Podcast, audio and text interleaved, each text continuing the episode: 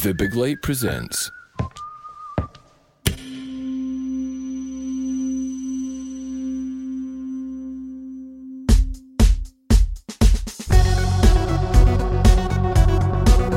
Hello, I'm Sean McDonald. You're listening to Blethered, and my guest is comedian Mark Black.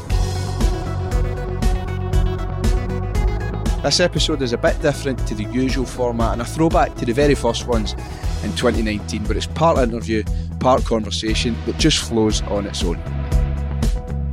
We start off by reading out some embarrassing stories that had been sent in before talking about how Mark ended up writing and creating comedy with his brother Paul, with shows like Pity Party on BBC Scotland, live performances, and their numerous viral videos such as this one. No, I don't give a fuck, John. A fucking rattler come right across the flare. And then she'll see. Don't film me, Courtney. We also talk languages, stand up comedy, and who we find funny. And as always, there's plenty more. This episode is brought to you by Debt Experts Don't Fret About Debt. If you're struggling with debt and you would like a free chat with an impartial advisor to discuss your options or to see how you can lower your monthly repayments towards debt, then visit don'tfretaboutdebt.net forward slash blethered. You can also listen to my episode with Don't Fret About Debt Senior Debt Advisor Tommy Gallagher, where we discuss taking back control of your debt and various solutions available. Don't Fret About Debt offer all statutory debt solutions in Scotland, helping you to make an informed choice. So take the first step to dealing with your debt today. Free advice is also available from the Money Advice Service. If you enjoyed this episode, feel free to share it. Cheers.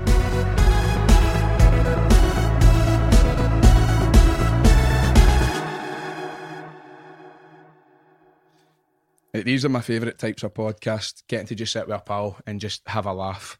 Aye. I honestly want to dive into these stories, right? Let's do it.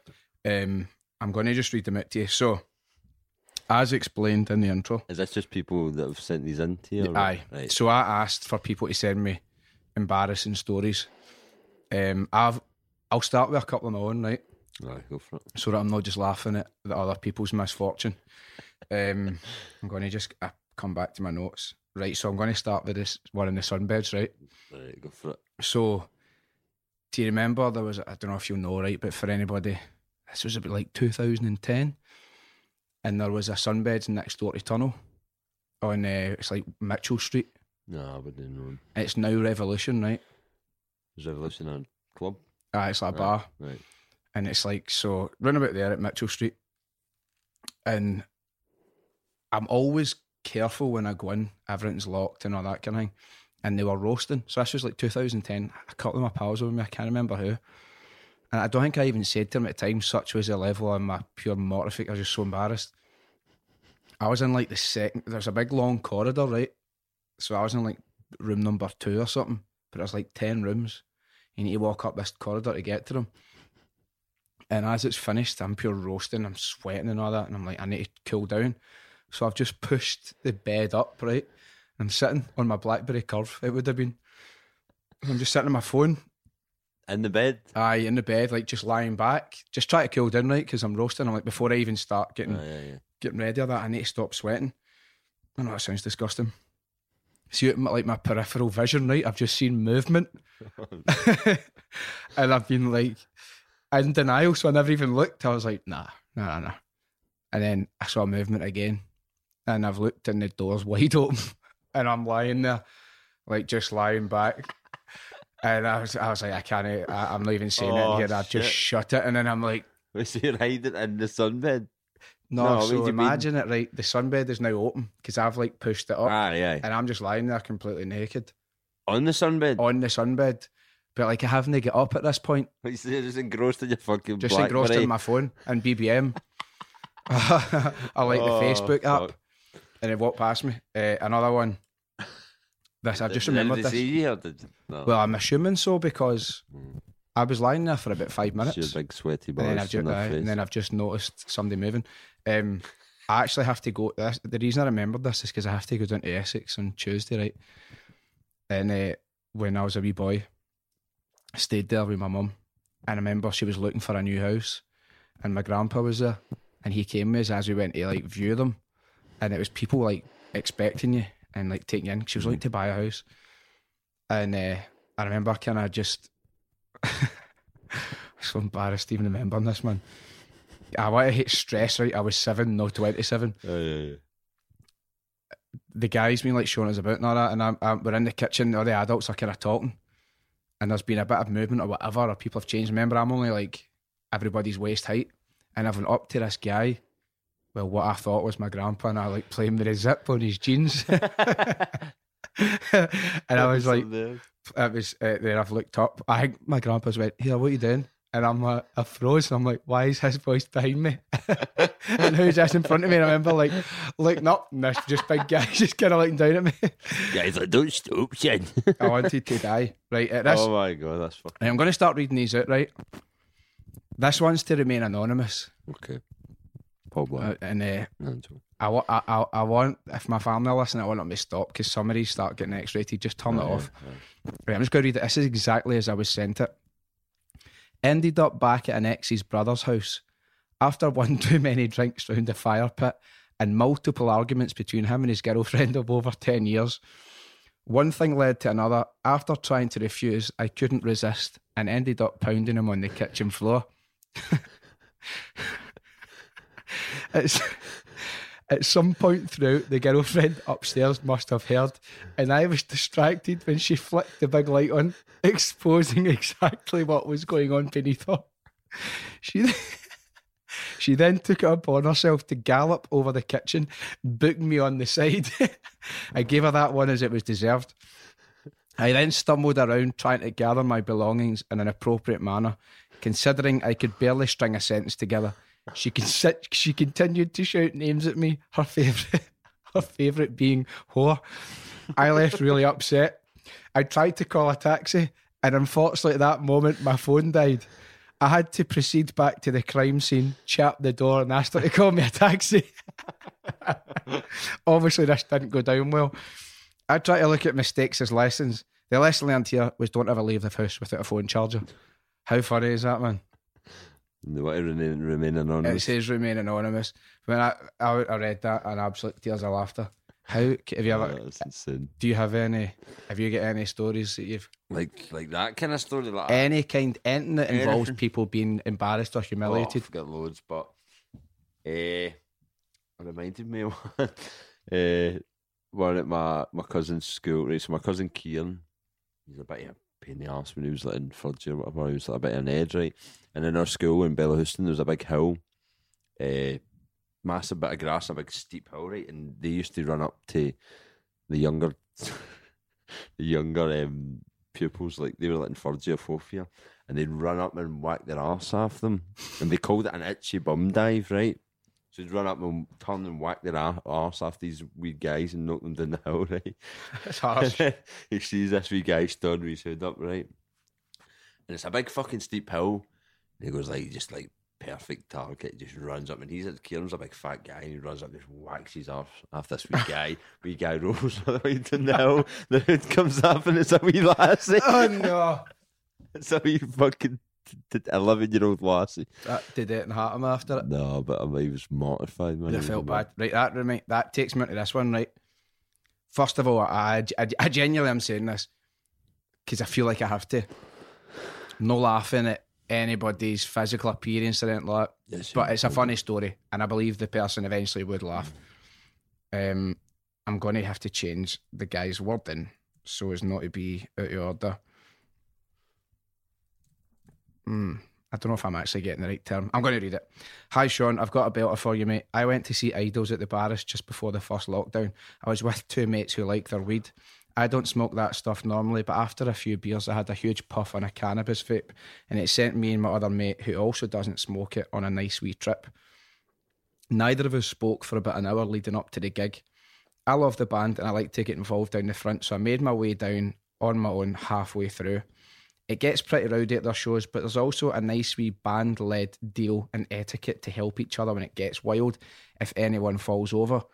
So I'm in the mosh pit and the guy in front of me is falling backwards. So I try to pick him up from under the arms, thinking I was being a nice, friendly guy. But he turns around and looks at me like a piece of shit. Then I realised he was a dwarf. I wanted to die. I blame the weed. I yeah, not to go down the whole right.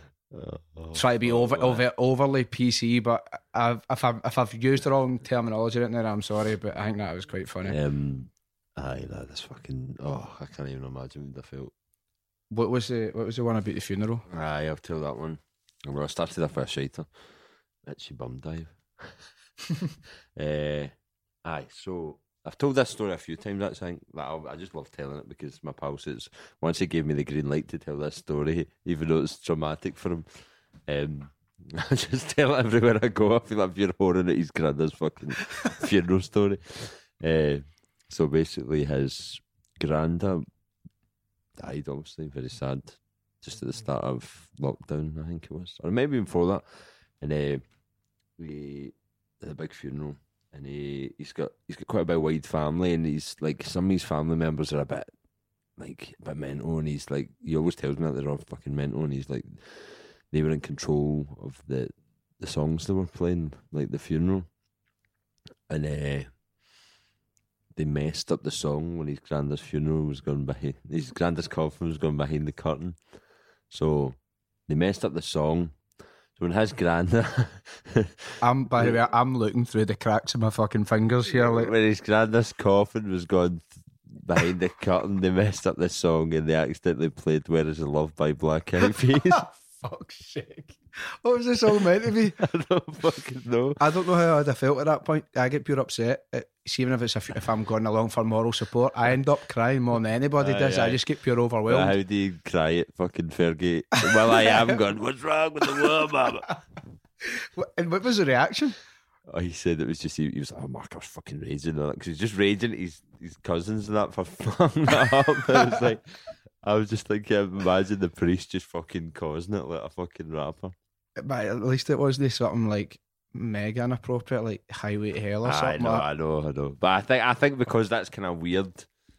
Like it's no like something pure inappropriate as you Aye, say. aye, It's it's actually just- more, it's more funny because Just it's, it's just, it's Like, just- like Justin Bieber, baby, as, he, Aye. as the curtains closing. And he talks like when he's rapping, he's like the Bloods and the Crips and the KKK, and it's a fucking, it's a fucking funeral in Cardonald. Here, I'm going, I'm going to tell you this this Uh. biscuits one, right? This is this was one that I basically had flagged up to me, and I'd never heard this before, but I read it and I was in fucking tears of laughter. I suppose it's an embarrassing story. I'm just going to read it out. This actually did happen to a real person, and the real person was me. I had gone to catch a train. This was April 1976 in Cambridge, United Kingdom, and I was a bit early for my train. I'd gotten the time wrong, so I went to get myself a newspaper to do the, co- the crossword, a cup of coffee, and a packet of biscuits, and then went and sat at a table. I want you to picture the scene. It's very important that you get this very clear in your mind. Here is the table, the newspaper, the cup of coffee, and the packet of biscuits. There's a guy sitting opposite me, a perfectly ordinary looking guy, wearing a business suit, carrying a briefcase. It didn't look like he was going to do anything weird. What he did was this he suddenly leaned across, picked up the packet of biscuits, tore it open, took one out, and ate it. Now, this, I have to say, is the sort of thing the British are very bad at dealing with. There's nothing in their background, upbringing, or education that teaches you how to deal with someone who, in broad daylight, has just stolen your biscuits. you know what would happen if this had been South Central Los Angeles? There would have very quickly been gunfire, helicopters coming in, CNN. You know the drill. But in the end, I did what any red blooded Englishman would do. I ignored it. I stared at the newspaper, took a sip of coffee, tried to do a clue in the newspaper. I couldn't do anything, and I thought, what am I going to do? In the end, I thought, nothing for it. I'll just have to go for it. And I tried very hard not to notice the fact that the packet was mysteriously opened. I took out a biscuit for myself. I thought that settled him, but it hadn't because a moment or two later, he did it again. He took another biscuit. Having not mentioned it the first time, it was somehow even harder to raise the subject the second time around. Excuse, excuse me, I couldn't help but notice. I mean, that just really wouldn't work. We went through the whole packet like this, and when I say the whole packet, I mean there were only about eight biscuits, but it felt like a lifetime. He took one, I took, I took one, he took one, I took one. Finally, we got to the end. He stood up and walked away. Before he did, we exchanged meaningful looks, and then he walked away. And I breathed a sigh of relief, and I sat back. A moment or two later, my train was coming in, So I tossed back the rest of my coffee, stood up, picked up the newspaper, and underneath the newspaper was my packet of unopened biscuits. so the, the, the, and then it Oh, says that's brilliant. That's class. the thing I like particularly about this story is the sensation that somewhere in England there has been wandering around for the last quarter of a century a perfectly ordinary guy who has the exact same story except he's not got the punchline. Oh my god, that is. Right, see when I read it, I nearly pissed myself laughing, man. Right, I'm just having a wee look through some of these. Right, this is X-rated. this is really fucking Go for it. X-rated. Mum, Gran, every turn turn off. Aye. T- this is your warning. And if you don't turn off, and that goes for anybody else who knows me in that way. If we're family, is that my phone or yours? Mine, sorry. It's all right. Turn turn off, please. Right, you ready for this one? My mum and dad went on holiday. this guy, you're lucky I'm keeping you anonymous, you sick bastard. right, my mum and dad went on holiday, so my girlfriend stayed with me for two weeks. When they came home, my girlfriend went back to her house. A few days later, I was I can't believe already read this out. A few days later, I was tidying my room and I found a pair of her pants. So me being me and a typical nine, 19 year old lay in my bed, stuck them over my head and had a wank. After I finished them off, after I finished, I took them off and opened my eyes to find a cup of tea on my bed. on my bedside cabinet. Unbeknown to me, my mum walked in and made instead of saying it and I walked out, she she, she walked Oh. over and put the cup down beside me as I was mid flow. At that point I realised she walked in and saw everything. Now I got to this point and I was like, I feel that's an age old urban myth. But he's written, she never said a word to me. But when my friend came round, she told him. She also also told all my friends about it at my 21st birthday party and still tells people to this day. Oh, fuck. That's fucking nightmare feeling it. Aye, that kind of shit gives me the fear. I've had a close, a few close calls in that department, but no a full cup of tea, no, No, it. full Sunday roast beside my bed. oh, the pants as well. I hope they Oh. married that lassie, man. I remember a quick story. I remember walking the way to school, and I used to have we, me and Paul. My mum used to dress as the exact same, and we had these like Coq Sportif jackets. Obviously, get slaughtered for them, and it was like ninety percent Velcro. Rightfully so. Like the jacket was like ninety percent Velcro, mate. And I was walking to school, and I was three quarters of the way there, right, saying hello to cunts in the shop and all that.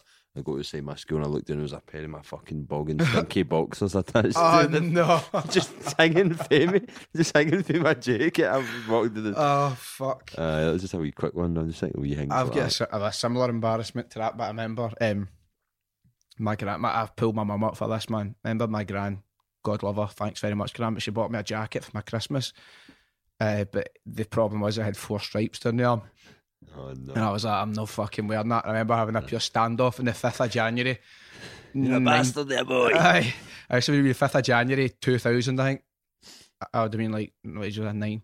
My mum pure shouting at me and I made pure going back at her and she made me wear it. I was fucking raging. And then what happened as soon as I walked in?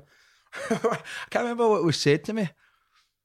Uh, nice jacket. Did you paint the extra stripe on yourself or something? I'm like, for a fucking nine year old, I think that was Mark McMahon that said that to me. Which, fair enough, Oh, that's funny. Um, this is quite funny. Actually, we've just passed our house, right? So my pal Suzanne, it stays just near you. Aye, aye. She ran out of petrol one day, right? And she she was quite far away for the petrol. She was telling me this on Saturday, and it's funnier with the actions, Aye, aye. but she ran out of petrol, and uh, she had to get the jerry can, or whatever you call it, and go to the petrol station. But she, as she got there, there was like a queue of cars. She couldn't figure out the etiquette, so she just went and stood behind the car, and then like every time the car kind of moved forward, she took like a sort of extended step, one step forward, just standing with her fucking thing. Like, what is what is the process here? Can you see if you think about it? What what actually is the process? Like the cars are also the cars are also waiting. Um, right, this comes to it. I'm gonna say I'm gonna say her initials, so I'll keep her anonymous, even though she didn't ask to be anonymous. Again, any family listen, turn this off. J Murphy or JM. No, fuck, I've said it now. J Murphy. I think I win this. I had a seizure when someone went down on me. Don't want to talk about it. It's still a touchy subject. I regained consciousness and the poor cunt was pacing the bedroom on the phone to 999, no colour on his face. Jesus oh Christ. my god, man. Here's another. This is an, it wants to remain anonymous. Ah, this really made me laugh. I would love to know what this was. Not that I would know. I had to go into a sexual health clinic to ask for an appointment as I was worried I'd caught something. I knew where it was, but I'd never been before, and I was mortified at the thought of being seen. I went in with my head down, staring at the floor, and approached reception. Unable to look up, I said to the woman behind the desk, I need an appointment with a sexual health nurse, please. Nurse? Nurse, please. I have some symptoms. Only to hear the reply, no worries, they're next door. This is a legal practice. I've never moved so fast in my life. Oh, That's funny. good. uh, there's a couple of others, but I'm not sure about. There's a few. There's some really fucking mental ones. I think the biscuits one is my favourite. oh, that's class, man. That's brilliant. I'm Andy Mitchell was funny. I once offered a client two hundred and fifty pounds for verbal abuse down the phone instead of verbal advice. Imagine getting that email. The second was asking my director, who's very prim and proper, what does heavy petting mean? oh man, they make me laugh. Can you think of any before I move on? I enjoyed that. I, pu- I re- see, I, like I was saying to you, that a funeral story? Is that what you were going to say about the funeral thing? No. no, I just, oh no, that's it. This is something I wit- This is my last one, right? This is something I witnessed. I've enjoyed this because all the the last episodes have been fucking heavy duty. Oh, yeah. like some heavy subjects, and I was like, I just want to get, I just wanted to have a laugh at other people's expense. No, there was a time, various retellings of this story. The details do slightly change, right? But my pal, I'm sure, I'm sure Gizzy was there. Aye, because me and Gizzy spoke about it. Gizzy, if you are listening, if I get a couple of these details wrong, it doesn't make a difference to the actual whole story, right? But he kind of jogged my memory. So basically, we used to get a public bus to school, just like a bus you pay on Mhm. for Robroyston. And they, I went to school in Bishopbriggs uh, to Turnbull, but there was also the buses that took people and they had bus passes. And our bus kind of took the same route. And one day, a boy in our year got on, and we were like, "Oh, were you down here?" And he says, "Oh, I missed the bus." I'm like, right, okay, sound, and we're all just, it's a normal day. So we get to Bishopbriggs Cross, right? And our school, our people from our school used to, were off like Auchinairn and Springburn, and they fought with people from Milton. And they saw these Milton boys walking up to Bishy High. This is at Bishopbriggs Cross, right? And we have we have to drive through it to get to our school, which is kind of further up. And I don't know what possessed. I do know what possessed him. He forgot what bus he was on. Right, he thought he was on the school bus, and he opened the window, and I'm sure he tried to spit at them. Right, Right. and he's like, fucking Milton Dafties and all that. And the whole time, we're all just watching in ho- horror, right? Like, what the fuck are you doing? Like, because these boys are mental. And they, it was so funny. I just never forget. They were just kind of looking up at the bus, not getting angry, not really getting animated, no shouting back. They're all just kind of looking at each other a bit puzzled. And then we're stuck at traffic, and they all just walked to the bus stop. and then I think it was at this moment he's kind of went, "Oh fuck, I'm not. On, this isn't the school bus. Like anybody can go on this bus." Mate, oh, they, he, he just kind of sat down, right? And like, I always remember him like clasping his hands and just pure bowing his head as if like waiting and what he knew was coming. I'm waiting in his And they, they came on and absolutely barked Did fuck they? him. Aye. And they're like to us, anybody else want to see it? And we must have been like 12 or something, or 13. We're like, no, no, no. And then we got to school, and I remember kind of being like to him, like, yeah, are you coming, mate? And he just kind of like shook his head and stayed on the bus and just went back up the road. The, Okay. the school bus. Oh, it was funny, man. That's class. Um, aye, they were funny. Right, we're going to talk about you now. no. Less, far less interesting. I know. Obviously, I, I'll, I've explained a wee bit in the intro about you and kind of what, what we will be talking about, but this is that boring. Take us back to the start, brother. But growing up, how how it was life for you? Because obviously I've spoke to your brother Paul a couple Aye. of times. He was one of the first interviews I ever did. Oh, yeah. And while you have very similar experiences, you probably also have very different experiences because you're very different people. Aye. Well, what do you mean, like, just what Just it was in like? In terms of growing up in, in general, because I, I know it, it's such it is such a lazy podcast no, question, right? No, no, I, us I, I get you. Aye, aye. Um, well, aye. So me, well, obviously we grew up in uh, Hardridge, Corkerhill, whatever you want to call it. One of the York brothers said you lived in Softridge, right? Which I'm assuming is a joke. and I, I messaged Paul. I messaged Paul and I went like, I can't believe there's a Softridge road as well. And he's like, there's no, don't listen to those dicks. so there is no such thing as no, Softridge road. not, No, Hardridge. It's actually called Hardridge because it's built on a Hardridge. All right. Wow. Interesting. Um. Do you know, but see, uh, do you know how Springburn gets its name? I don't know, but I just think it's a beautiful name for there such was a um, place. there was like some great fire swept through in like the 1800s, and the only thing that kind of remained untouched was this wee spring, like of water. I just made that up. Oh, you're a cunt. Completely made up. Don't know how fuck. I was going to say, like, I love how, like, some That's of the most poetic. mental areas are, like, have beautiful names, like Easterhouse and, like, Castlemilk. Springburn, Castlemilk. name. Uh, That, that, that doesn't make any sense, does it? There's probably a story about Aye. There will be. Oh, Rob that was, oh, that was story. left after it was milk in a castle. I like when people call it Chateau de Lay. That's never. that, that never stops being Uh. I've me. never heard that. Have not? That's delay. Chateau de Lay. Um, aye, so I grew up in Hardridge. I mean, me and Paul's um, upbringing was well, we, me and Paul were like joined at the hip. To be honest, we were, it was like we were twins.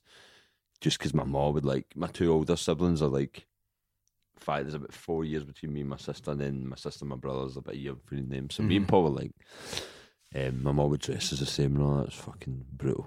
What age, what age difference is there between you? Two year, two Really? year and a month, two Aye. year and two weeks. That is very close. Aye, it's quite close. But I so we just grew up, grew up in the scheme, scheme boy like yourself, Shiny boy.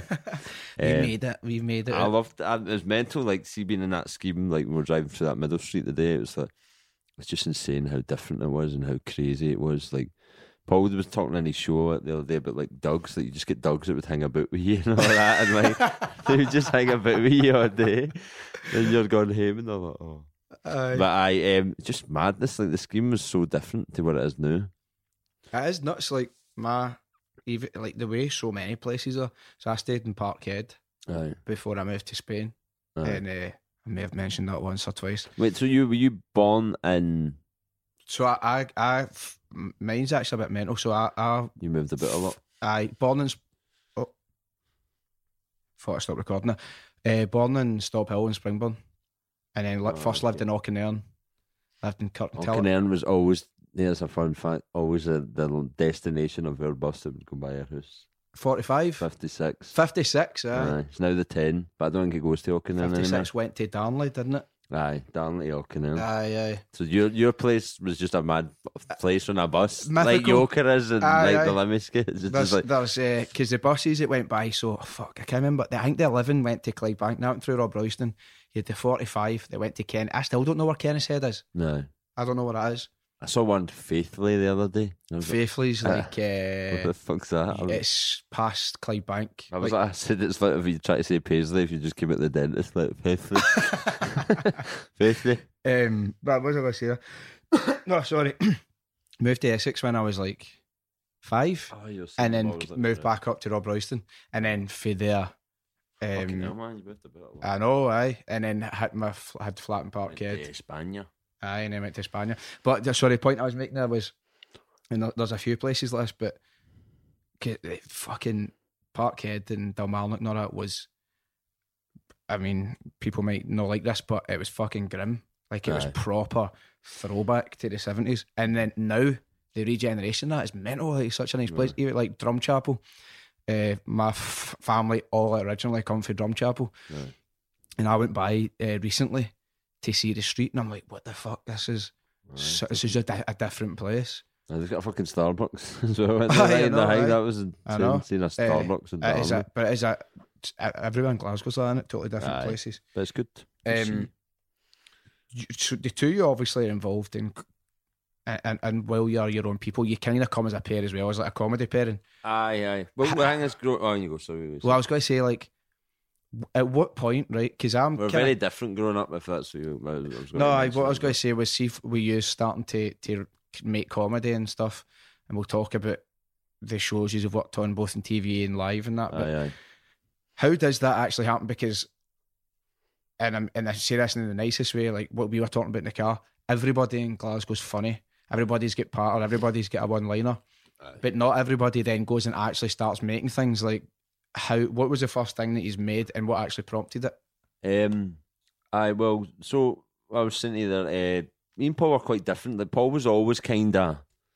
I'm not going to say he was always centre attention, but at school he was definitely the funny guy. I mean, he's, I think he won like funniest guy in his high school prom and all that. So Paul was quite kind of, do you know I mean, confident and. But I'm not saying he was confident, but he was just quite. A lot of people liked him, whereas I was, I was kind of always, I was a bit of a weirdo in school. Like, I was like, I would sit every day in the assembly hall playing piano during my lunchtime, like, and I wouldn't go out. Like, I had pals, but I just was a bit. I was. I've always been weird and awkward, but Do you just like do, just doing your own thing unapologetically, or aye, aye. But I just, I just loved sitting playing music all, all day. Do you know what I mean? That was kind of my thing. But then over the years, like kind of leaving school when I went to uni, Paul was well, Paul went to uni as well, and just like loads of TV shows we loved. We were like, wow, like Limmy coming out. Like Limmy was huge. I know you're a huge Limmy fan as well, but for me, Limmy was just like, wow, this is some of the best comedy I've ever seen in my life. And even like that Summer Heights High thing we watched as well with Chris Lilley, this Australian one. I, I was like, wow, this is unbelievable. Just stuff like that, I think, kind of influences a lot. And then obviously the the video we did with the wigs on. so? Before we talk about that, right? You kind of were you saying about I don't know if I'm skipping a bit. No, no, yeah, it's fine. It's fine. Like I, I, I love these types of conversations just because it's it's quite hard for me to notice because the information isn't pure accessible everywhere because it is literally your opinion and experience. Right. But see, what you're saying um, that you you kind of like doing your own thing, and I, I might be pure reaching here, right? But that seems to me as if you're like, well, I don't care. I enjoy this, so that's what I'm going to do. And with your comedy or stand up, and sometimes like the subtlety of it, like the fucking glances to camera when you did Ghost Boy and Quinn, and it, like just the wee looks to camera had me pure in tears of laughter, aye. and that makes me think like, do you think then and and then watching Limmy and being exposed to that? God, people listen to that spit out that kid. Like so, say like comedy writing sketch shows. And I, I know you're trying to say. Aye, and they're like formulaic, and it's like people kind of follow the same thing. Whereas you saw Limmy, and even I, when I like I, anything Limmy does now, right, I fucking tears of laughter. But even me to begin with, I was like, I'm not quite sure how to take this. Like, is this meant to be funny? Is it meant Aye. to just be surreal? And do you think that your personality type and then being exposed to tho- those types of comedy made you think, well, I, I can go and make what I think is funny? Definitely, and, and I think we all like artists. Like you're, you're kind of just, just taking all your influences, putting all together, and fucking Mm. a part of you in it. That's what I want to do. And like, see, watching f- f- like Frankie, like stand ups like Frankie Boyle, Kevin Bridges, obviously as well. But um, uh, like watching Frankie Boyle, I was obsessed with Frankie Boyle, like, and I, just the way he wrote his jokes was so fascinating to me, and I just thought they were so clever. And I just was like, wow, I want to write fucking jokes like that. That's exciting. And it is exciting to see like try to formulate a joke and all that doing stand up. So there's like I'd say Frankie Boyle in terms of a stand up, he really like took me aback. Um obviously I appreciate all the other ones like Billy Connolly and all that, like uh and then watching Limmy's show and I was like, wow, this is like it's like very layered and I was like, this is it's more than just and then obviously we both fucking love still game, and We could talk about still game all day. And, Aye. and still games just I think still games it's no like weird like that, but it's like a mixture of fucking fantastic acting and just brilliantly brilliantly like written scripts and stories along with great acting and funny part. Like I think still get I will always stand up for still game because people shit on that a lot. Uh, mate, I, I but I, I, I love I it. I know, but I think a lot of people like. I, I get the critique of it, especially the newer seasons. But I've wa- I watched the newer seasons back recently, a few of them, and I thought actually they're not as bad as I thought they were at the time. Mm. But they definitely were no a patch on no. one to six. Well, I think the thing with still game, my opinion anyway, is series one to six. It wasn't a, people will be like, shut the fuck up, right? But I would say it wasn't strictly a comedy. It was a show that you're heavily invested in, ah, and they touch Emotionally and all upon all sorts of stuff, but it is, you know, intermingled with pure funny patter and ah, jokes and So good, sometimes slapstick and everything. It's just for me, it ah, had Aye, it's a everything. The, the last three series, how's that? That's three series, wasn't Aye, there? 'cause there's nine in total. I don't really, I don't watch them to be honest, and I felt they were just, they were like trying to be a Mrs. Brown's boys, and I was like, what the fuck have you done? I just don't think that heart was in it. I just, it's just really, I No, just I think, don't I think think so with either. Ford, I, I just like, I met Ford briefly once, but um, I don't know. They just, I just don't seem like. I don't know if it was just like a cash cow Mm. thing, but like, um, to bring you back because I, I, I- Sorry, in a very convoluted way asked a very complex question and people will probably still be irritated by how long it took me to get those words out but it was quite hard to form that I knew what I wanted to say but But I'd like watch people and and aye, I'd watch Limmy. I feel like like I feel like, like people who like Limmy, their whole kind of patter is there's a lot of Limmy in me now. Like Aye. when like see just one thing I noticed him doing is like see when he says something that's kind of cringy, he'll do a stupid voice Aye, and it like aye. protects him for the cringiness Yeah. of what he's saying. aye So I do like a mad voice like that or something. Do you know what I mean, I, I fucking did it there earlier, and I feel like I've adopted that for him. And then, especially in my stand up as well, I think I've taken stuff kind of sometimes the way Frankie Boyle sets up jokes. Obviously, no try to lift something straight for him. Like I like to come up with my own stuff. But I watching people, I think is probably what helped me. Like when you're saying, like, oh, how do you know how to just wee things like looking at the camera and all that. I think it's just from watching and taking in a lot of fucking mm-hmm. art that you yeah because just like learning. I've heard people talk. I, I'm by no means an authority to even pass any sort of educated comment on this, but I've heard people talking about mainly music, actually talking about influence and being like, "There's nothing wrong with having traces of other people's style." And like, one, it's a compliment. does, aye. you, somebody has shown you what you like, and you go, "Oh, I really like that." You can also argue.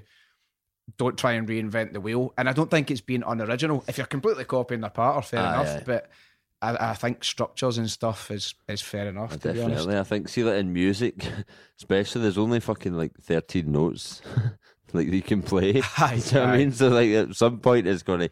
But I mean, if you're just completely copying them, I mean, Lo- Noel Gallagher's got done a lot for that. Has it? Eh? Aye, this is. A, but the thing is, I don't know for the something that just lets him get away with it because he's written so many good Mm. tunes that aren't he? I saw Ed Sheeran got off with one the day. Or did he? Uh, he was he was up first. I think it was straight up fucking plagiarism, Aye. and the High Court found if basically ruled in his favour. Did he? I feel like now, once you were fucking twenty twenty two, technically, right? Let's say we've got now one hundred years of. Do I say modern? It sounds ridiculous, modern music, but music being Aye, recorded and like, aye, you know I what I wish I, was making that tune in the fucking fifties where there was no much like before me. aye, and it's but so the chances are, as you're saying, how many notes is there? Thirteen. Is it, is it 12? I can't hear However I many there can't as a musician. No, But there right. going to be a fucking crossover at some point. Although I suppose there are some examples you're like, nah, mate, you've just you've just fully lifted that. Um, famous thing people shout at you all the time: "Stop filming me, Courtney." So that that's my question, right? When you filmed that, did you did you go right? Let's try and break it, not break into the comedy, but let's try and put our thing out there, or did you just think this will be a laugh? Let's record it. I don't. I don't think we had any idea like how much people would love that. Until fucking how many years later is that? Five years later, Uh, for, almost five years later, that people are still shouting me that every time I'm out in the town in Glasgow. for the uneducated who or the the uh, the, the people who haven't seen it, it is literally a clip. I, I'll I'll probably share it in the tweet. You might have seen it. Um, It's mad though. It's- Like I've thought about that over the years. Like over the last, it's fucking- it's been fucking four years, and I'm like, aye, people still are shouting that just a random lassie's name to me in the street. aye. So Mark, you're you're in a wig and a dressing gown, and you're Aye. playing Paul's mum, and he's playing Courtney. Aye. Um, but see the way they were done were excellent. Aye, so sorry, I, I've I've interjected there just to, to give people that ADHD flares up all the time, so I'm like, "Ah." to, just to give people that context. But aye, so did you think this will be funny? Let's just put it out there. Aye, I think just aye, that's all we thought. And then I think it wasn't until it kind of. But the thing was, Paul and Carlin were doing film, so they knew to kind of operate cameras. This is Carlin did especially. this is Carlin Miller, it's Paul Carlin and uh, Mark's cousin. Yes. uh, who's who's always the expert behind the camera. So they were doing things already. Aye, but well, the first video was just on a phone, obviously, and then like the characters just. Um, I think Paul wanted to. If you go, Paul's obviously doing something with the BBC just now. Um, I don't think I'm really talking too much about it, but fuck it, he's doing something with the BBC that's going to be out probably next year. Uh, and I, he initially wanted to bring those characters back and do like a like a sitcom thing with them would be pretty funny. I think people would probably love that because that's what people want to hear me do or say talk Mm. about. It's Courtney, Courtney. It's it is funny, though. It's hilarious.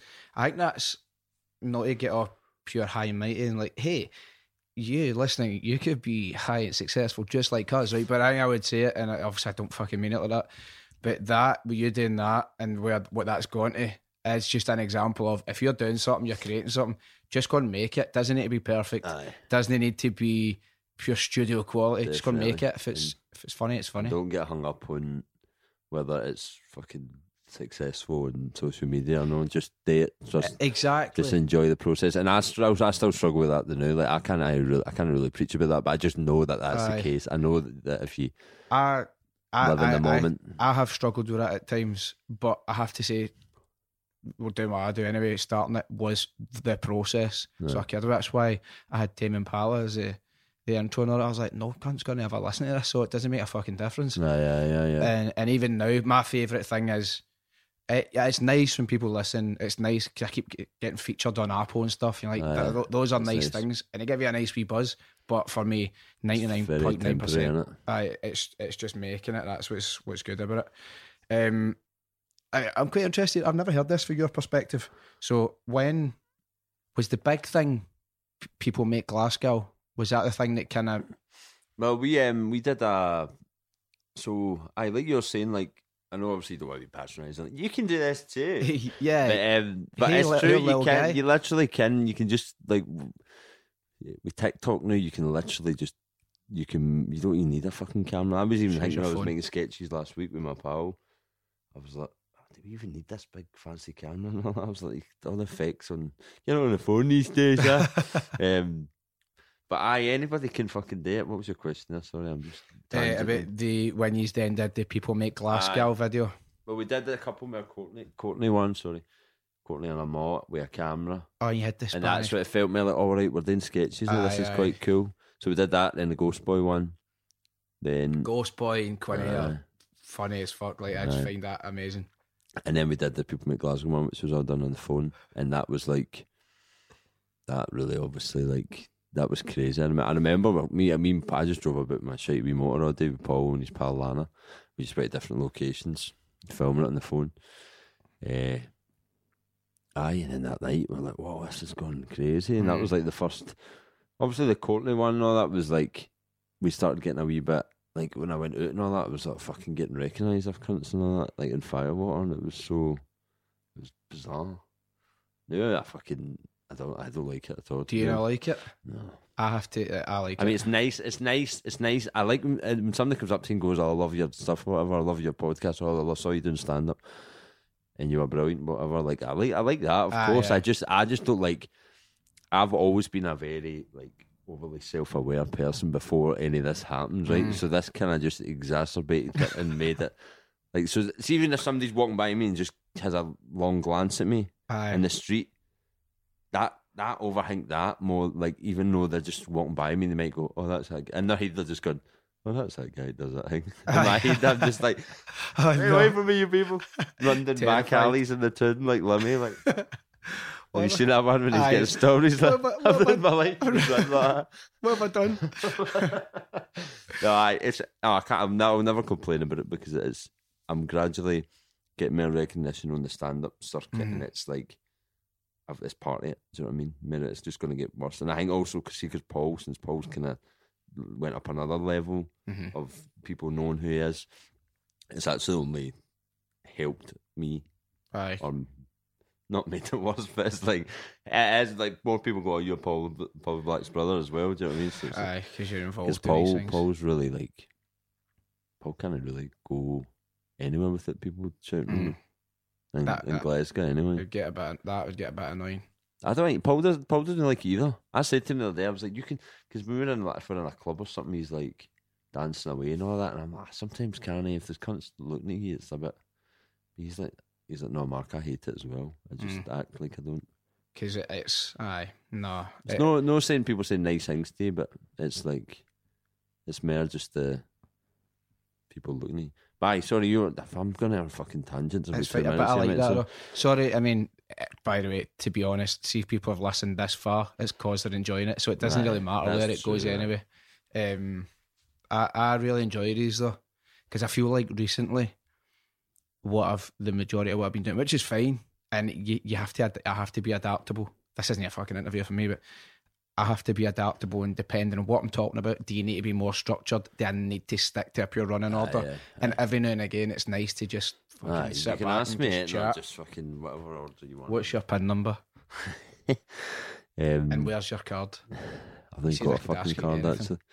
Um, with see with the pity, so pity party was your show that was in BBC One Scotland. to You, Paul, Kendra. Oh, aye, aye. Um, 2019. how- That like so- so that's quite mad. So people might still see that. It's it's occasionally repeated in it on Aye, BBC Scotland. Aye, not right now actually. What was the script with that? Did they just come to you and go right, come and make something, or did you go to them?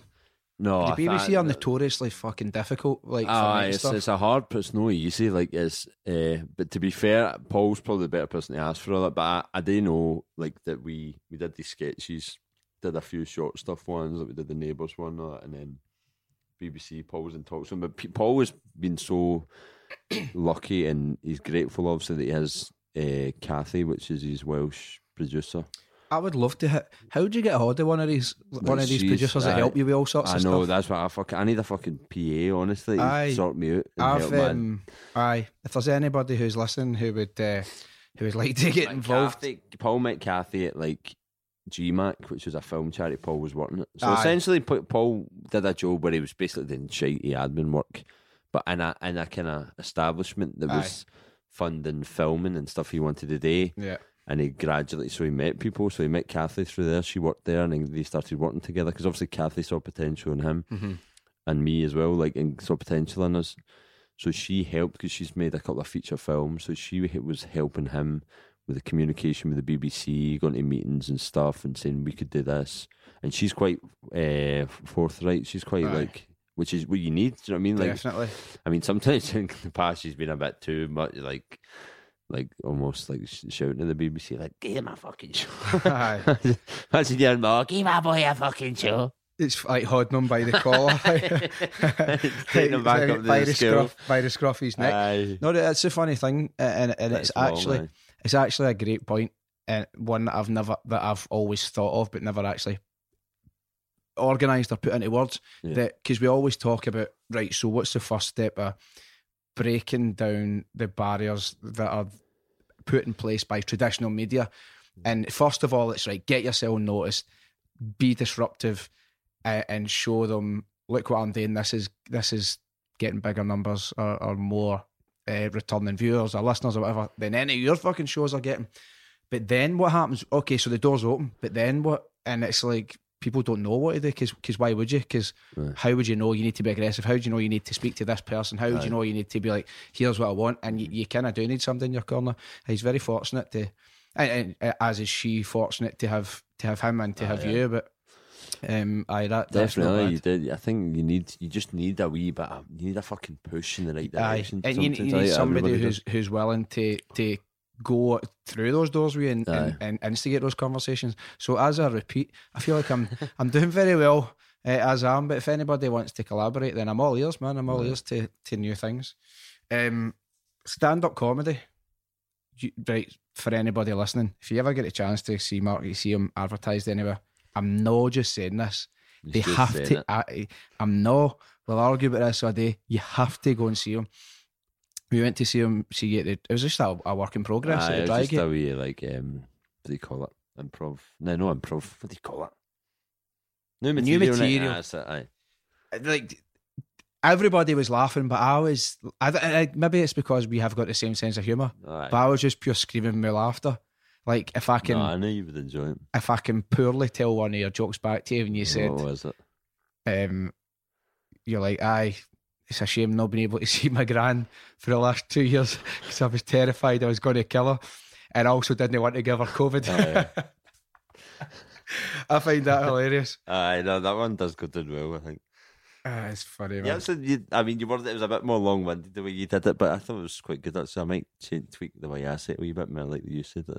Ah, it's funny, but it was funny, and just stuff about the dog and all that. And It's, that's a lot. I suppose when my, I think I've got major ADHD, right, and it's it's not diagnosed, but I know I have it, right. They Aye. fucking text every two minutes. I'm like, um, and I'm like, it kind of it kind of epitomises my brain a wee bit. Like my stand up was kind of like jumping for this to that. Aye. Aye. So my grand's deed, uh, my dog is shagging dogs. Mip, mip, you know what I mean? That's just the first thing I said when I went to the States. and, and there you go. And there, there is a preview to the show. Granted, shagging dogs. And we'll give we'll give no more context than that. what do you know? I'm I'm keen to ask about because I don't understand it. What is the thing you do with Fly Open Air? Did you create? Did you do Ghost Boy and Quinny to?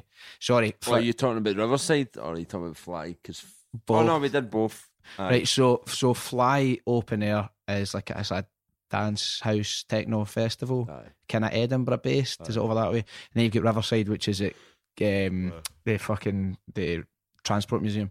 Aye. What what did you do something in character to promote those? No, well, um, first of all, I'll say fucking flyer the where it might be going to in 29th April's been now been cancelled. But he's given us he's given us guest list to the other one in May. Why is it because cancelled? it's they've, they've added a new one called this, well, the, the return of the slam tent, but it's no a, that's like a new thing for the fly. So it's like the their main events, like their May one Right, and okay. their uh, winter one or whenever it is September are the ones where people are invested in. So they've struggled with ticket sales. Right. So anyway, Do you know what date it is in May? twenty first, twenty first, and twenty second of May, Hopetoun House in Edinburgh. Twenty first and the twenty second of May, Hopetoun House in Edinburgh. Fly open air. It's it's obviously going to be a very good thing. Right. If any country flies listening, I have just gave you a plug, so I'll also take a plus two guest list, please. Surely one of you can sort that. Oh, I would get you one. Right, right, definitely. sort us out for that then. Um, aye, but what was it you did? Um, aye, so with the Riverside one, that was that was it feels like fucking years ago we did that now. Um, so the guy Paul just said to me one day these guys wanted guys for Riverside wanted to do an advert our two Ghost Boy characters because we'd only done. I think it was after see we did, when we did the parody the underground party scene one. Aye, that's Aye, the- uh, aye, and they contacted us and they're like, "Oh, we're thinking this idea of like use because obviously Paul was maybe I'm a DJ." hmm DJ was it Capatraki or something? Uh, Capatrack. Um, aye, so they just asked us, and then they took us in for a meeting. They're like, "Oh, we've got this idea," and that was mental. That was that was the most insane day of my life. Like, and I remember it vividly, vividly because it was the day. Do you remember that? I don't want to get fucking morbid here, but the day that guy in New Zealand went and shot all the cunts in the mosque. Fuck, aye. It was that day. I remember it, and we went in a helicopter tour of Glasgow. Thought it was a helicopter. Aye. And it was insane. It was and the guy, Carrick, his name's Carrick, heavy sound guy, he's like filming it. He's just this mental guy. He was like, Yeah, I'm go- I'm gonna get them to take one of the doors off so I can hang out of the helicopter on like a hoist thing no. to take good shots.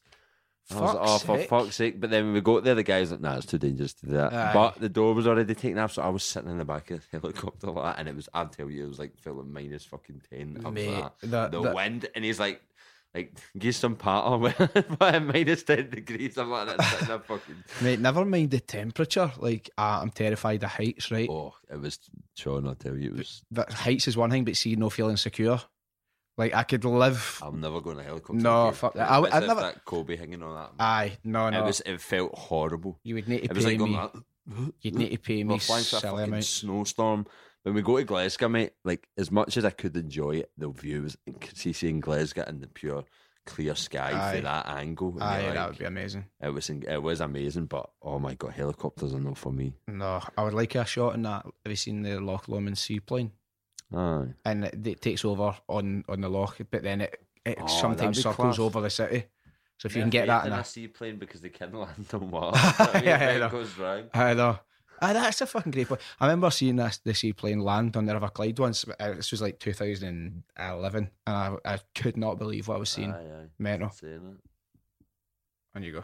Aye, so we and then Fly Festival, uh, we did an advert for them.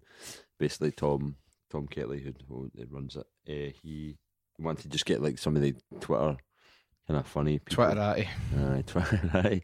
Um, to do a video together. So we got me, Paul, my brother, Paul Doc, the York brothers, Evan Riley, Big Miz. Am I missing one person? No, I think that's it, isn't it?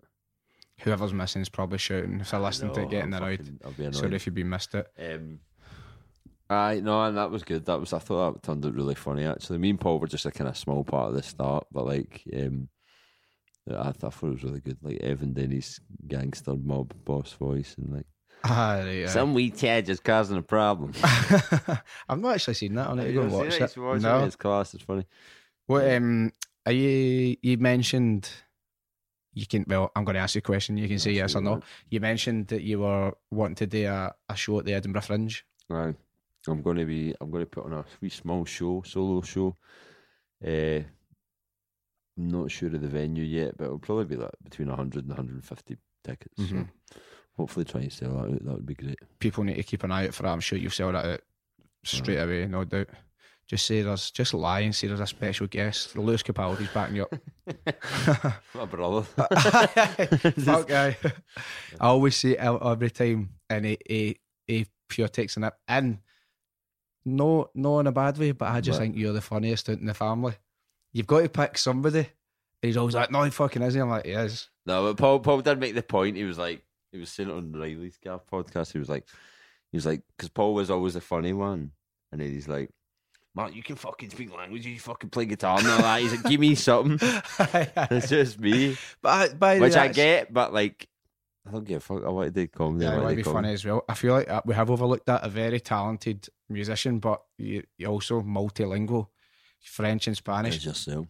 Right, well, I suppose we our, our I, th- I think yours is like your Spanish is much better than your French, and I'm the other way around in it. aye, I'm aye, but your Spanish is very good though. Sorry, man. You have to not give- that good. It's no Uh, your your French is a lot better than mine. Mate, I was um, like I, but the opposite way around. I I was out in uh, where was I? I was at just on a night out in town, and my mate Phil, his his pal was there, and he's French, Right. and I took the opportunity because I was like, oh no way, and I just went to have a chat with him, and somebody leaned in right and went like, ah, and I turned around, and she went, I study French at uni and business, and you're just making noises, and I was like, sorry, what? Like, th- What? what the fuck? And I actually said, I was like, je suis très désolé, mais Right. je ne comprends pas qu'est-ce que le problème. Je It's parle just- français avec well, mon, it's just mon, perfect mon French. copain. That's what I said to her. And he's like, I am from Paris. He is speaking French. Like, what are you talking? And then, and then she went over her pals, Right. and then has said it I've actually said that to me before, that, so maybe it's the I same was, lad. aye, maybe. She's goes in and going, ah, Like a mate, fucking gremlin. I was so fucking. She was like a gremlin. I was so fucking affronted, and I was like, no, that way. I was like, hold on. I was like, aye, I was like- aye, pure try to think, and then it went over our wee daft pals, and then pointing over, and at this point, the music's loud. There's no possibility of me explaining what's happening here, and I was like, I have just been pure belittled for absolutely no reason. So she uh, can I get just, fucked. it's it's hard. Like, I've realised over the years, just not to try not to take when you take things to heart. It just doesn't help at all. Like Just like anybody's negativity is just completely. It's just like a mirror, is it? It's just Aye, like that's just reflecting their insecurity. Like, what he speaks the language. Like, I've always felt that as well because I feel it's quite a. It was always I think back like see all like the fucking prime minister and all that, and the queen. They all speak fucking brilliant French. that is meant the queen speaks. See, you watch the queen doing a speech in French. Aye, Her pronunciation is almost impeccable. And what's his name, Prince Philip? His French phenomenal because they get taught it for a young age, and, and it always seemed as kind of an elitist thing to speak another language. But and it's, I think a lot of people look at you like, "What you speak fucking French?" Especially because most cunts hated French at school, and I fucking loved it. It was I- like the subject I love as well as I music. I liked it, and then I ju- I was all right. The reason my French got a bit better was because when I first moved to Spain, the people I worked with didn't speak English, Right. and I soon established that French used to be the second language of Spain. So anybody forty up had probably the same amount as I did, and it got to the point where I was like fucking lonely as fuck every day, and so I would be like sitting in this staff room, like I need to have something to be able to say here. And what I was doing was going up the road and learning a phrase each day and coming back, and eventually it kind of builds and builds. And then working had French pals uh, and stuff that I kind of One thing I practice with. your, your Spanish though, because your Spanish is like fucking amazing, like like really, really, really good. Um, Thanks. Yeah, thanks. But I so so you see when you went to Spain, and I, I wanted to ask you when you went to Bar- was it Barcelona you went to? Mm-hmm. Aye. Uh, did you did was your level of Spanish like next to nothing? It was Or zero, like- mate. I could tell you the words I knew. I knew uno, dos, tres, cuatro, cinco, cinco, seis because of that song. Um, and that was as far as I could Aye. get. I had hola, adios, amigo. You've got the um, accent really doing well as well. I think but it makes so- a difference. I spoke. My mum's in holiday. My mum's in Estepona now, and uh, I had to speak to a taxi driver, and he was like, and uh, allow me this, listeners, But he's like, Fear, your Spanish is amazing. He's like, You've got an unusual accent. Like he's like, Where are you? Are you Scottish as well? And he was like, You sound a bit Portuguese. And I was like, think that is the Scottish coming through. But when I speak Catalan, people get freaked out because they're like, You sound like you're from Barcelona. And my theory on this is I have I've got pals from Argentina. I've got foreigner pals who speak Spanish. And I think I was picking it up for everybody, and I've just got this weird because people are always like "It- Italian, Portuguese. I'm like, no, mate, Robroyston. Like, I know it was a tan, I know, probably. um, aye, but the uh, I knew I knew a couple other things. I knew Fresa because I liked a wee Fresa Cali- uh, Calipo when I was on holiday. Oh, I knew Naranja for the same reason, and then that was kind of. oh, yeah. But I, I didn't know anything. Um, I think I'm. I mean, spoke about it many enough times now. I think I must have some capacity. People, people always go like. Definitely. People always say, "Aye, well, you only speak like that because you live there." And I'm like, "Well, two points to that is I've got loads of pals that don't that live there, and Does two." even mean what you only speak because you I know? Like, and they're basically saying like you're better, your Spanish is better than mine 'cause you've lived there. I'm like, well, I speak Italian quite well. I mean, I've never fucking lived in Italy, mate. So how does that one work? So vaffanculo. Aye. No, I, I mate, I love. I could talk about learning languages all day. Like, Yeah, I, I suppose I. I did it like obviously when I was good at French at school, and then I went, I did went did it at uni, and it was, it was to be honest, in Glasgow uni, it was just full of fucking. It was just Glasgow uni was not the place for me, man. I should have went. I should. I really should have went to like Heriot-Watt, Edinburgh, or somewhere like to get that uni experience Hmm. and also because Glasgow's quite pretentious and they have to have this whole culture side of the language. Whereas I literally would love to just sit in a room personally and talk and But they want to do like che- they want to do cheese and wine in French. no, well they want well they want they want fucking it's the same in that Spanish. Well, I did Spanish at uni, but I stopped doing Spanish at a certain point. Uh, they just want to fucking teach you about like Spanish fucking poetry for the fifteen hundreds, and I'm like, that's obviously interesting to certain people, but for me, the I was just solely Just want to speak invested it. in the language. hmm So when I went my year abroad, it was obviously class because I just went for a whole year speaking French, working in primary schools, meeting hundreds of cunts. Just absorb, like when you go there, you just absorb so much. I learned so much more than fucking hour long grammar classes mate. every day. Like, Well, I, like I I've never done any classes, and I kind of I now have as a point of principle. I'm like I'm never doing any lessons now. know. um, just for my own sort of self satisfaction. But I remember the the company that took it that I went over to work with, they would provide us with one hour lessons. And you would have to log on. It was in Skype, and it was, I can't remember if it was fucking it wasn't one on one, was it? Anyway, I learned nothing, Aye. and I didn't even know it. I remember them explaining about tenses and all that, and I'm like. I don't even know what the fuck you're talking about. Like, I don't know how I would describe this in English, never mind Spanish. I think my, my grasp of the English language, both written and, and uh, spoken, is strong.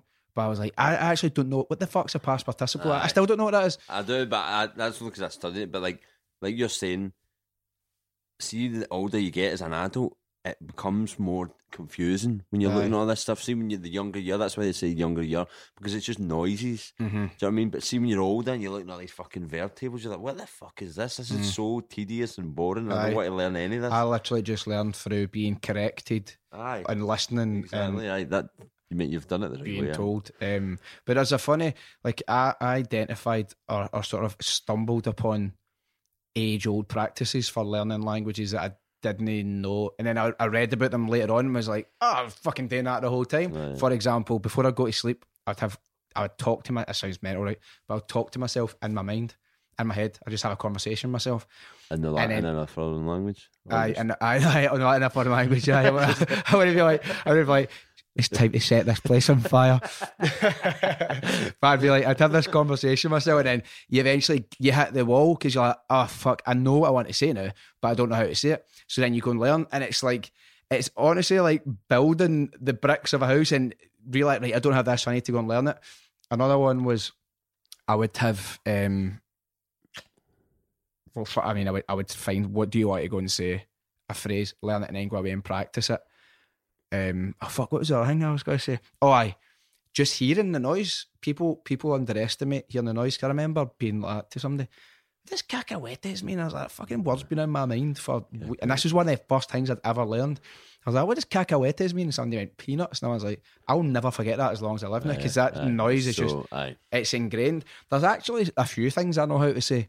and I don't actually. I've never bothered to go and find out what Find they mean. But there's mean, a aye, like uh, there's a couple of words. Um, even uh, one another one I learned straight away was like desafortunadamente. Ah, I remember that. and that It's was, a fucking belt- It's so long. Aye, you're it's like, a belt of a word, and it's like I've I've never forgotten it. Aye. Same as like in English though, anti-disestablishmentarianism. exactly. Because I remember just learning it and being like, oh, that's that's never fucking leaving my mind. Always words as well that are hard to pronounce. I always found that they always stick in my mind. Like the word for squirrel in French is actually squirrel's really hard for us French person to pronounce as well as it is for us to pronounce how you say squirrel in French. How do I say it? Écureuil. Écureuil. That- You fucking nailed it first. The two words that French people actually pronounce is that and the word for uh, kettle. You fuck, you actually nailed that pronunciation. Yes, there. and écureuil. uh, écureuil, aye. And then the kettle. Do you know what a kettle is? No. It's bouilloire. Bouilloire. Bouilloire. Bouilloire. That's There we go. See, I don't know why I've got the mad throat things and that. You can, you can, you can either get it, or you can't. it's hard, like because people really But struggle with it. I've got a funny story. There was a because the, the Spanish find it difficult as well, and I think th- they probably then are impressed when we can kind of do theirs. Aye, aye. And um, as a pal of mine, she was asking about what's your favourite food in Scotland, and I was like, I was kind of trying to explain. I was like, like I don't fucking eat it every day. I was like, but square sausage, my just Yeah. rolling square sausage. That's my that. Like I said to her, like when I go back to Glasgow, it's the fucking first thing rolling square sausage and a can of Irn-Bru. She's like, how you say? So like, so I was like, um, sausage, and she's like, she'd never. It's no, a, it's not really a sound in Spanish, so Aye, she's aye. like, sausage, right? and mate, you know my impressions of how people say how good, right? That's, and she went sausage, and I was like, no, no, and I said sausage, and I went, and she's like, okay, and I went, look, I went, copy this, and I went, saw, saw, se, se, j, j, sausage. Sausage. And I was like, get fuck. Like, right, you're just probably never going to be able to say this word. Aye, it's like my te- I remember my teacher in the primary school, like she was saying the word count. Like in French, the word count is compter, which is that ont sound, right? Oh, so yeah. she's trying to say the word count in English, which is Makes me think, of, sh- makes me think of chanson. I count, and she's gone can't, and she's screaming in a kid's face, can't, can't, She's screaming cunt in his face, and I'm just standing there howling. But like- it's, I love it. I just love the all the like the things about language. I just I know, and the differences in that. Aye. Did you ever teach uh, kids in France like patter, basically? no like Scottish part. Like we did learn that. It's funny what you mean. You find out what they think of Scotland. We would sing like really stupid songs. Like you remember singing a song that was just like, "Where is the monster? The Scottish monster in Loch Ness." That was the end of the song. It's just like the, their perception of what Scotland was is just obviously very stereotypical. Well, the Catalans uh, have got a pretty much a similar uh, thing with us as well in terms of stereotypical, but as viewed through the prism of or the paradigm of being Catalan. Aye. So as soon as you see a Scottish, it was like, and this was no. So the referendum was like it was a year away, Aye, and it, it had just. Sorry, I'm, I'm I'm just thinking in my head right in timelines, just in case anybody's interested. But the whole uh, independence conversation wasn't it actually a massive thing in Catalonia pre 2012 13 pre that Oh. and, and it was um it was kind of long story short there may be people that have got differences in opinion but these are kind of statements of fact that the Spanish government started kind of antagonizing the Catalans, the ah, Aye, Catalan aye, aye. parliament by things about language laws and all these kind of things and, and they stoked the fucking flames and they kind of made that happen because before that people didn't really give a shit um, but they would, so it was around about that time though and they'd be like oh yeah William Wallace independence like you, you must want the same for Catalonia and I, when they'd ask me like I'd say I was pro-independence and then I'd be like to begin with I'd be like well I think it's f- a lot more complex than that. I don't think the countries or Catalonia's not a fucking country. I'm like I don't think it's very comparable situations and I very quickly learned nah don't say that. Just agree with them. whatever they say just agree with it. And get yourself a fucking What I found life. fascinating when I, my ex used to live in Murcia, right, and I was, I was heard people told me that it was quite a, eh, it was a kind of bubble, a closed off town. Hmm. It was I liked it there. I mean, it was fucking roasting. It was like just off the coast near Alicante, and it was like she was American, she wasn't Spanish, um, and they had all the Spanish flags, and I was like, oh, is that the equivalent of like having a Union Jack opposed to a like people draping Spanish flags at their windies, Mhm. like Is that the kind of equivalent of here where we have our saltire and then the other person's got a Union Jack? Aye. It's like pro Spain and pro. That was that's mad there. So that, that seemed like that tune was pretty. Don't want to say like the equivalent of Lark Hall. I was honest about to say, look, go. Yeah, I mean, if you walk down any street in Barcelona and you're going to see the a Catalan flag in some some um, form. It's it's actually mental. You see quite a lot of saltires. You'll see the oh, I know. Aye, you'll see the, and I think it's them suggesting, and I mean, it could very well be a fucking Scottish person, but I sometimes wonder if it's some suggesting like a sort of affinity. It's very, very rare. If you see a Spanish flag, you're like, no way. That's it's kind of like seeing a Celtic or Rangers top on holiday. You're like, look, Aye, like aye, if you point it out, you're like, that's the wow, that's mental. They're bold, they're brave to be having that. There. Um, a fair play for anybody that's listening to us, just pure wax and No. lyrical bit language. Oh, no, that's the thing I wanted to tell you. I've told this story before, but when I was teaching English in the school, and they were like, um, like teach them some Scottish words and all that, and I think they were wanting me to say things like "okay, the and all that, but I was teaching them bob bag and rocket and dafty and stuff, right? No, oh, And I swear to fucking God, I can't remember if my mate Stuart was with me, but it was at the time that my pal Stuart was staying staying with me for like two weeks. And I had a flat in Avenida Gaudi, right? And it's right at Sagrada Familia. Aye, aye. And it's a weird one because when you, I mean, from my balcony, you could see it, right? And I'm talking, you're fucking 250 yards away is, is Sagrada the Familia. park, like the. Well, I've been I've been to Barca once. The, So, right, right at the, basically the, the, the church. muse- Aye, aye, aye. Or the, or what the fuck do you call it? It's uh, Basilica Fucking- status. Aye, aye. Anyway, once you get past a certain point, there are no tourists. It's the weirdest thing. Aye. It's like I don't know an oceanic current, but in human form. Right? There's just no tourists. And uh, I was kind of walking up that way, and somebody I just heard a voice, like a kid's voice, go, like, "What's happening, Bobbag?" And like honestly, and this was two and a half years after I'd stopped working there. But my head's fucking nearly swiveled off my shoulders. I was like, "What the fuck?" Because it was in a pure Catalan voice, and it was a wee guy, and I was like, straight away I saw him, and I was like, and I, the reason I pure remember the wee guy is because he stood out to me. He was a Bayern Munich fan. He pure loved Bayern Munich, and a city full of Barcelona fans. That's fun. And I was just like, no way, that's mental. I've taught him that. Um, right, mate, we have went on for an hour and ten minutes. This is possibly the most haphazard episode I've ever recorded, and I like it. I'm happy with Enjoyed it. It's been good. Would you come back? Definitely not. no, of course I'd come back. Would you recommend me to a family, a friend? Yeah. recommend me for what? I hear you wonder. Uh, no, thank you, mate, for chatting. This has been. you, Sean. it's been fun. Let's get back out. You know, get you, get you untied, get you unchained. No, thanks, mate, and thank you again for listening to Blethered, and we'll be back with another episode soon. Cheers.